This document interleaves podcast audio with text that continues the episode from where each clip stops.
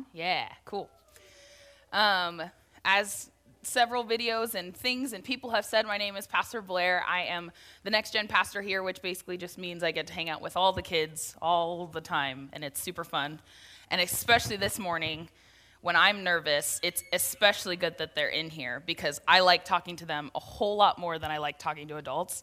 Um, you're all very pretty and all of those nice things, but you're not as fun as teenagers and kids. So, just gonna, I'm excited that they're in here this morning.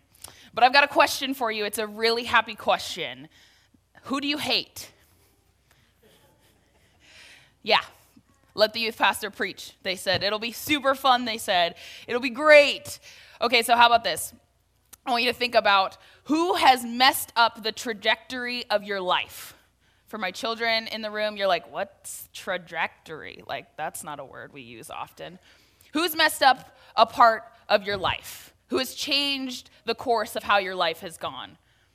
You know, I think we probably could go through and make a list of all the different kinds of people that come to our minds right now. We probably could go through and literally list out every single person that has bothered us, that has frustrated us, that has caused us harm, people who've made us angry, people who have complicated our lives, right? We could probably go down and make a list, and they've been people we've maybe loathed or detested or maybe we could go down the list and say maybe we've hated them.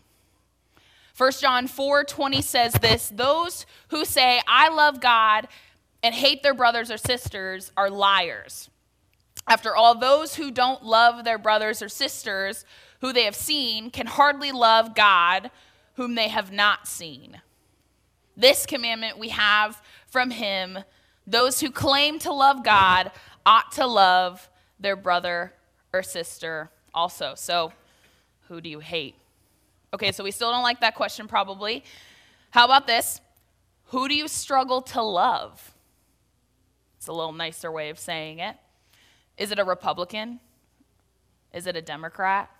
How about this? Ready? Is it Trump? Is it Biden? How about this? Is it Dover fans? Michigan fans? I'm getting warmer. I feel it. Is it the black community? Is it the white community? Maybe it's your boss or it's your coworker. I feel like I'm getting warmer. Maybe it's your spouse. For my teenagers in the room, maybe it's your mom or your dad. How about parents? Maybe it's your kid. Okay, this is my favorite one. This, is, this has been mine this year. Maybe it's that friend that you thought you knew super well, your relationship was really good, and then you saw their opinions on Facebook. Those who say, I love God and hate their brothers or sisters are liars. After all, those who don't love their brothers or sisters who they have seen can hardly love God who they have not seen. This commandment we have from him those who claim to love God ought to love their brother or their sister also. So, what do we do? How do we love people well? Last week we started this series called Anchored, and we're talking about um, the things that, that keep us anchored, right? These core truths. And as a staff last winter, we tried to come up with a word or a phrase that would help us to kind of come back to, to be grounded. And we a word that felt kind of sturdy, and we came back to this word anchored. And all the reasons why it fit us as a church, all the reasons why it fit the values that we have as a church. And, and then Mark divided up between all of us who was going to preach what. And he gave me compassion. And at the time, I felt like that was a really good decision on his part. I mean, I felt like I'm pretty good at this. Like, compassion, I think I've got this. Like, I am ready to teach people a thing or two about how to be compassionate. Like, I feel like I've got this. And I, I was ready and I was excited, but I think I should be honest and vulnerable with you this morning that this has been probably the hardest year for me to be compassionate. I think I've, actually, I know that I've really struggled with this this year. In fact, it's been something that I thought that I was really good at because of the ways that life has, has hit me. But in fact, I think I've been, I've, I've, I, if I'm honest, not so great at compassion this year. I've said the phrase, God, why doesn't he get it? Why doesn't she understand? Probably more times than I'd like to admit. And if I'm really honest with you, if I'm really vulnerable with you, I didn't even know if I really wanted to preach to you today until last night. I struggled with this idea of what God wanted to say because it meant that I had to look at myself. And I truly believe that if I'm going to preach something to you this morning, that it actually should be probably more for me than it is for you. So I think life can make us a little bit bitter, right? It can make us a little bit hard hearted towards people and, and things and places that we've always loved. And life has this funny way of doing this. And, and this morning, I believe that God has a message for us to challenge us in humility, to challenge us in empathy, to challenge us in compassion, right? And if nothing else, this message is for me, and y'all are just sitting in on it. So you're welcome. But I'm going to invite you to, if you have your Bibles with you, which I hope you do, um, to turn to the New Testament, to Colossians chapter 3, verses 12 through 17. And I'm your favorite pastor because I don't have slides because I like participation, and it does bother everyone but me. So we're going to turn to Colossians 3, chapter, or sorry, Colossians 3, 12 through 17. And while you're turning there, um, this more, month we're talking about these values, right? We're talking about the values that we hold as a church. And, and Pastor Mark last week started with real life connecting. This idea that in everything that we do, that we are to make much of Jesus right? And he challenged us to make much of Jesus in every area of our life. And so today we're going to talk about compassion. No strings attached compassion, to be exact. And for us here, that means that we want to meet the tangible needs of those who feel unloved without judging or holding back, just so that people can experience the embrace of Jesus. So this idea comes from specifically Colossians 3:12, but today I'm going to expand it just a little bit further to verse 17. And for further context and study, I highly, highly recommend reading Colossians. It's only four chapters. It's a quick one. Honestly, I read it originally in like 15 minutes. You could probably do it in less. I'm a slow reader. But I have a lot to say today, so you really have to listen fast, okay? And for all the kids in the room, they're like, yes, she'll shut up sooner. But it's okay. So Paul is writing, by the way, if you forgot, Colossians 3, verses 12 through 17.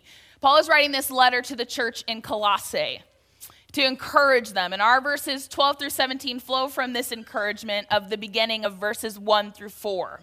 And they're, they're encouraging, Paul's encouraging them to seek what is above. And 312, where we're going to start today, starts off with therefore. And when you see a therefore, you typically want to know what it is there for. If you didn't know that, that's, that's a little fun way to remember it. But for Paul, in the previous paragraph, he starts our verse off talking about unity with God's people. And based on their status as those who are one in Christ, Paul is now going to instruct them to clothe themselves, just like our kids did, maybe a little better, but with the kind of character and qualities that allow for unity to flourish, for unity to grow. And, and our verses today are Colossians 3 12 through 17. And Paul is continuing to encourage believers toward being more like Christ. So if you're able, I want to invite you to stand with me um, in honor of the reading of God's word. We're in Colossians 3 12 through 17. I'm reading from the uh, Christian English Bible, and it says this Therefore, as God's choice, holy and loved, put on compassion, kindness, humility, gentleness, and patience. Be tolerant with each other, and if someone has a complaint against anyone, forgive each other as the Lord forgave you. So also forgive each other. And over all these things, put on love, which is the perfect bond of unity. The peace of Christ must control your hearts, a peace into which you were called in one body, and be thankful people. The word of Christ must live in you richly. Teach and warn each other with all wisdom by singing psalms, hymns, and spiritual songs. Sing with God gratitude in your hearts. Whatever you do, whether in speech or in action, do it all in the name of the Lord Jesus and give thanks to God the Father through him. You may be seated. In these few, few, I can speak, I swear. In these few short verses, Paul gives the Colossians their instructions. Right? When we're in school, we get our instructions and we tend to forget to read them because we just want to get it done as quickly as we possibly can. But Paul gives them their instructions of what they should do and why they should do it and how they should do it. That's super nice. Paul begins by reminding the Colossians those who called themselves followers of Christ who they are. He reminds them of the fact that God chose them, and therefore they get to enjoy a unique position of favor with God. They are holy. They are set apart from sin, from the rest of the world. They are set apart unto God. They're God's unique creation. His people, they are chosen to demonstrate his reality to the world in which they live. They are chosen to be different so that others can see God's power and God's glory. They're chosen, and God restored them to demonstrate God's power to the world around them. And not only are they holy, not only are they set apart, but they are beloved. They are loved by God which means that God loves them and wants the very best for them. Sound familiar? Deuteronomy 7 7 through 8 says this The Lord was devoted to you and chose you, not because you were numerous by all the peoples, but that you were fewest of all the peoples, because, but because the Lord loved you. And because God loves them, God loves us, Paul encourages them to put off their old ways and I highly encourage you to read this book for yourself. But he encourages them to put off their old ways, the sinful way of life, and to put on or clothe themselves, right, with things that fit their status as God's people. That status or that identity, it should it should change them. It should tr- drive them towards characteristics that look more like love. The Colossians should have solidarity not because of their common language or their culture or their geography, but because they have been chosen, they are holy and loved by God. The word that is used here in verse 12 is, is also used in Ephesians 6:14, where the scripture tells us to put on the armor of God. But instead of putting on the armor as if to go into spiritual warfare, we are putting on these characteristics for peace instead of war. In Ephesians, we are putting on the armor for war, but here we're dressing ourselves for peaceful existence with others. We are, we are hoping to clothe ourselves with garments of new life in Christ, and these garments are worn by the person who's been changed, the person whose life looks a little different, or hopefully a lot different, because they have been with Jesus. And all of these things, right? That giant little coat, little giant little coat, that doesn't make any sense, but you know what I meant. That giant coat, right? We are wrapped. It is all held together by love. And Paul says that love is the bond, the perfect bond of unity. Of God's new people that Paul describes in verse 11, where racial and cultural and sociological differences are transcending, it is only possible that this community can come together where love rules, where love wraps everything. And in verse 14, Paul stresses the importance of love in the list by saying that the Colossians should clothe themselves with love above all things. Paul gives us these five virtues to put on, but I just want to spend some time with this first one, right? We're talking about compassion, no strings attached. Compassion is a value of ours as a church. And and this idea of compassion here is talking about mercy, it's talking about sympathy. As Christians, we are part of the same family, right? And we should not be indifferent to one another. This seems to be harder these days, am I right? We should not be cruel, we should not be harsh, we should not be cold toward one another. But one of the characteristics of being a genuine Christian, of being a follower of Jesus, is that he or she possesses a heartfelt compassion for one another. It's nothing less than feeling towards others as God feels towards them. I don't know if you've ever heard the phrase, but everyone is made in the image of God. And so, therefore, God loves all of us, even the person you hate, even the person you struggle to love that person is loved by God. And 16 times in the New Testament, Jesus is mentioned with this word compassion. And in fact, every time compassion is mentioned with Jesus, it's an active phrase. I loved that. I love moving, I love participation, I love active activity. And recently, I was reading in Matthew 20 where Jesus asked the two blind men, What do you want for me to do. And they said, Lord, let our eyes be opened. And I love what this scripture says next. It says, Moved with compassion, Jesus touched their eyes. Immediately they received their sight and followed him. Mark tells us about a man with leprosy. And this man came and knelt in front of Jesus, begging to be healed. And the man said, If you're willing, willing you can heal me and make me clean. And again, scripture reports that Jesus was moved with compassion. Jesus reached out and touched him. He said, I am willing. Be healed. Instantly, the leprosy disappeared and this man was healed. There are several other similar occurrences in scripture, and each time when Jesus feeds the multitudes, we're told that Jesus had compassion on them.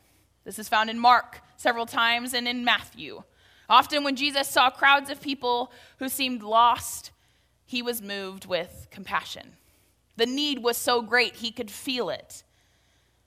I've always loved Matthew 9 35 through 38, which says this Jesus traveled through all the towns and villages of that area, teaching in the synagogues and announcing the good news about the kingdom.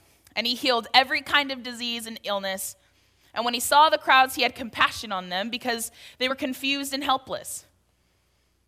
Like sheep without a shepherd, he said to his disciples, The harvest is great, the workers are few, so pray to the Lord who is in charge of the harvest.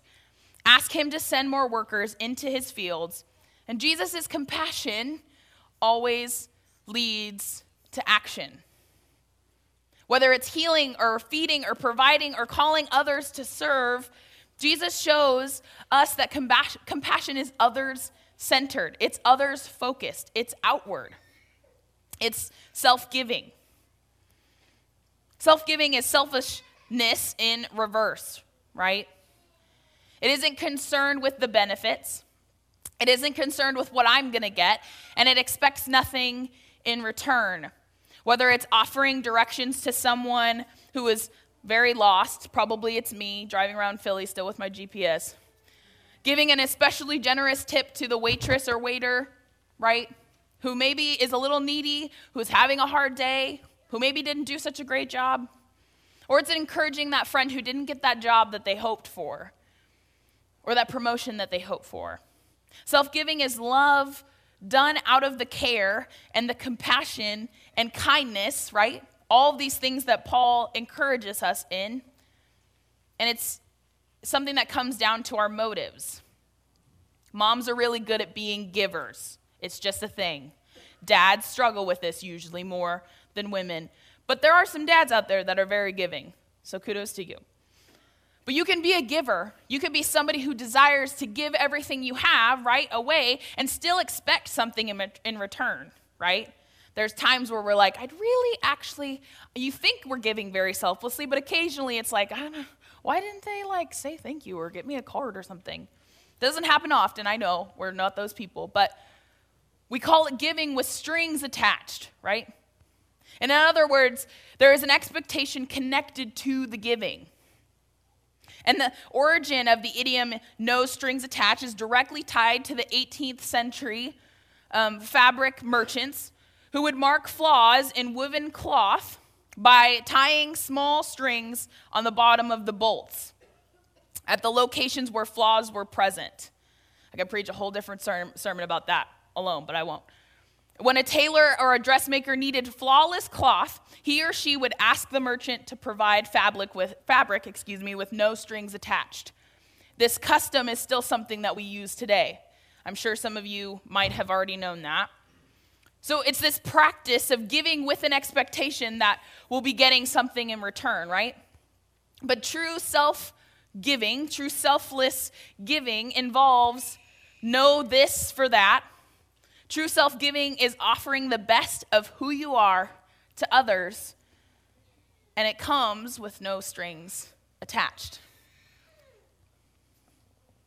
So, Paul tells the Colossians what they're to do to be like Christ to clothe themselves in these, compa- these characteristics. We've got compassion, we've got kindness, humility, patience, gentleness, and to do all these things wrapped in love, to do all these things through a lens of love. I don't know about you, but lately, love seems to be a little more grace filled. It seems to be a little harder to navigate all of these things when I have my agenda, when I have my way of doing things. Paul tells the Colossians that they're doing this because they are his, because they're chosen, because they're dearly loved. Reminds us that right at the beginning of verse 12. And when we are clothed in these ways, we look our best, right? When we're clothed in these different kinds of fabrics, these different kinds of ideas, and wrapped in love, we, we should hopefully look our best. No strings attached compassion looks like putting our best selves out there.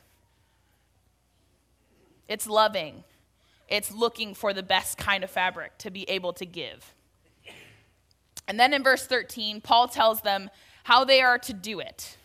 And he gives them two ways. He says, Be tolerant of each other and forgive one another. To be tolerant means to put up with. Several of us in this room are like, I do it every day. I'm already an expert. It also means to endure. So I, am pretty sure we could all think of several people in our lives that we endure.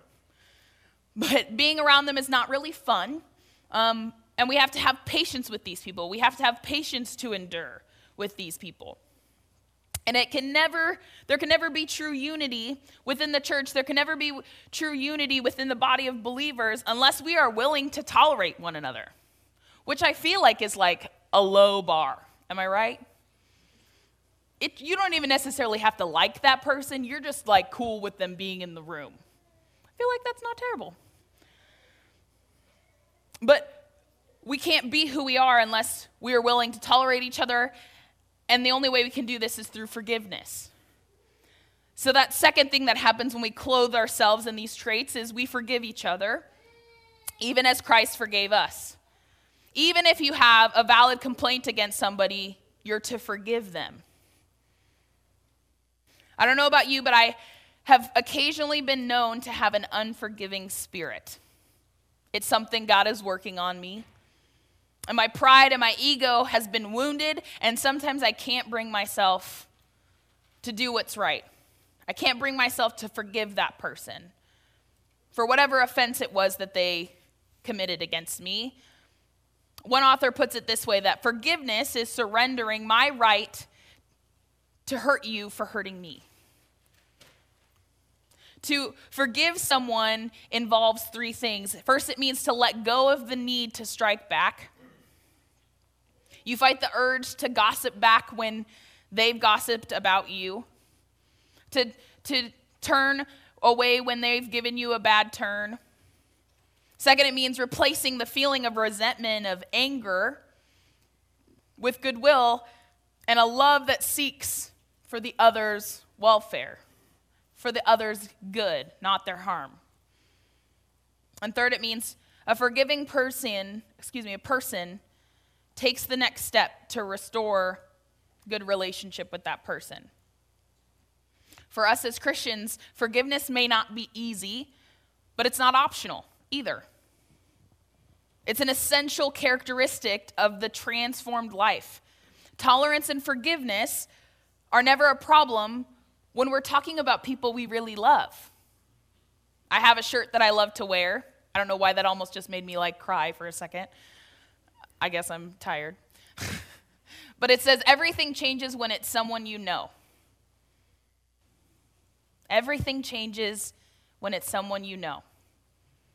I'm thinking about coining it to everything changes when it's someone you love. Because it's someone that's personal to you, you're willing to be tolerant. You're willing to forgive them because you would do anything to keep that person in your life. And because God restored us to fellowship with Him, we are to love people as God loves them. Over the last year of being here, I've watched some various types of people make their way through our parking lot. It's quite, sometimes it's quite interesting. Um, I'm tempted to make friends occasionally. Thus far, I've only played basketball with a few teenagers. And then they quickly left because there were like some old ladies playing with us. I know I'm not old, I just, they think I am because it is what it is. Um, but some stay and they play basketball, some ride bikes with their kids. And a few weeks ago, we found out that occasionally the outside of our, well, I found out, I'm sure everyone else knew, I'm just slow. So, but the outside of our building occasionally gets used as a home for those without a home. And if you know my story, this is very near and dear. These, this population of people is very near and dear to my heart. And we found out that some of our outdoor mats that you walk, you walk in, you wipe your feet off of, and then you come in the building, that those mats were being used as like a bed. And even in fact that parts of our building were being used as a bathroom. And if I'm honest with you, it really it broke my heart. It made me so sad. All I could think about was the fact that that was somebody's son or daughter. That's somebody's mom or cousin or aunt or uncle. That's somebody that somebody loves, that person. Everything changes when it's someone you know. And if you've heard my story, my mom has been homeless since I was 13, and she struggles with mental illness and drugs, but I still love her. She's still my mom. And my her reality, my mom's reality has opened my eyes to see other people's realities in ways that I will never be able to fully grasp. It's changed the way I see the world it's opened everything up into a new light. And so I asked Pastor Mark, I was like, can we? I know this is maybe not the greatest idea, and I don't know if we can do this, but are we allowed to maybe buy them a cot? What about a bucket? Because I don't think this person really wants to be using the bathroom somewhere.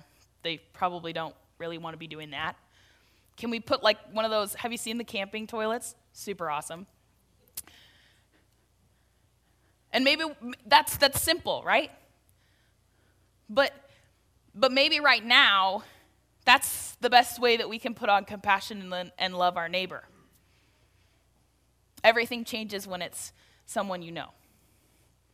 So, this is why verses, I'm, I'm landing the plane, I promise. This is why verses 15 through 17 are so important. Don't, please don't miss this. That if we want to be anchored in compassion, if we want to be people who look like Jesus, then we have to participate. Verse 15 tells us that we are called into one body. The word translated called means to summon or to call your name, as if you have been summoned to court or to a table with the king. The imagery here is that God has called us into the world to live in his eternal presence, to be in relationship with God and to put it another way, God is, my professor used to say, God is breathing us into this place in order to breathe us out and send us to be his hands and feet. God is wooing us into his presence. If you're a tried and true Nazarene, you know this idea of prevenient grace that, that God is constantly wooing us to himself, that God is pursuing us. and drawing us into Himself. And so, this gathering into community that we do each week is so that we can be filled, but also so that we can participate and be sent back out to love, to be put on, to put those clothes back on. And in verse 16, we talk about this with our students. I'm going to test them. Let's see if any of them, any of them that are here remember. If you want to get to know God, you have to get to know. They're not paying attention, not a single one of them. Look at them. They were like, phones? What? If you want to get to know God, you got to get to know. I can't hear you. I know you know the answer. It's like Bible school answer. Oh? He's going to guess. Jesus. There we go. Good job. I clearly am doing a good job. Anybody want to give me a raise? Um, if you want to get to know God, you have to get to know Jesus. If you want to get to know Jesus, what do you have to do? Anybody? Bueller. What do you do? You got to like be louder. I know you can be louder. Read his word. Okay, I'm, I'm going to accept it. But what specifically do we read? Thank you. I hear it. They're just whispering it. The Gospels. The word of Christ. This is in um, our text right here. It is verse 16. The word of Christ must live within you richly. Teach and warn each other with all wisdom by singing psalms and hymns and spiritual songs. Sing to God with your gratitude in your hearts. To be anchored in compassion, we've got to gather with God's people. Because if I'm doing life on my own and I'm going and I'm not going to small group and I'm not going to Sunday morning, and I think that I'm putting my compassion hat on and I'm putting on my humility and my gentleness and my pants and all of my all of these characteristics and I'm thinking that I'm throwing around love like it's confetti. But you look at me and you see that I've forgotten compassion today. That I don't actually show humility. And through relationship with you, and as we study the word and we join in community and we learn to tolerate each other and forgive one another, I can grow deeper and be anchored deeper into that reminder of who I am in Christ. And then in verse 17, I can do all of that in all that I do and make much of Jesus. But I have to be anchored in compassion. I've got to do some things, I've got to participate. What will hold me back from being anchored in compassion is fear. I asked you earlier who is hard for you to love? I bet we can think of several people in our community that are hard for us to love. We don't understand them, we don't see the world like they see things. And sometimes when we're afraid that what we have isn't enough, that we won't get enough, that we won't be enough, that we won't have enough, if we're not anchored into who God says we are, we'll have fear that we won't have enough. We'll have fear that we won't have what we need. But when I'm putting my best clothes on each day, when I'm spending time in the Word, when I'm spending time with others, when I'm clothing myself each day with these different characteristics of who God is, I know that my compassion isn't going to leave me with less. I actually will have the ability to love more. And I might know some more people. And everything will change because it's someone I know. I'll be able to make much of Jesus because I'm giving with no strings attached. So, who is difficult for you to love? Who's God inviting you to love? I'm going to invite the band back up and they're going to close with a song. And one of the things that we've been talking about is this idea of the 5%, right? The 5% of your life. I get 1% today. And I want to challenge you who's difficult for you to love?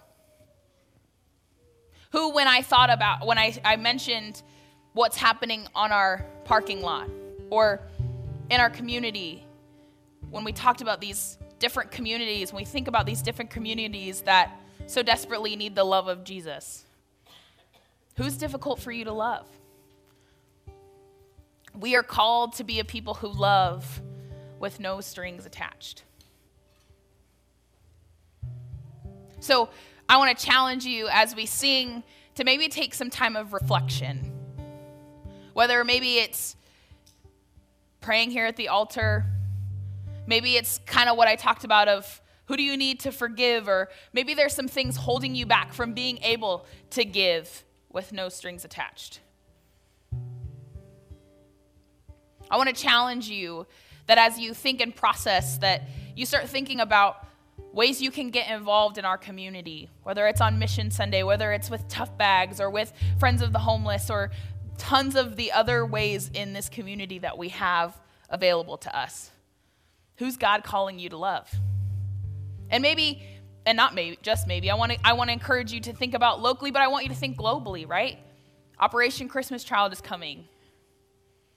We have a, a great um, through Nazarene Compassionate Ministries through our World Evangelism Fund, through our Faith Promise Giving, we get to make an impact as a Church of the Nazarene globally. So maybe God is calling you to love globally. So, this 1%, I want you to think about some ways in the next few weeks, in the next year, even, how you can give 1% of your time locally and globally. Everything changes when it's someone you know. Let's be anchored in compassion. Let's make much of Jesus. Will you stand as we respond?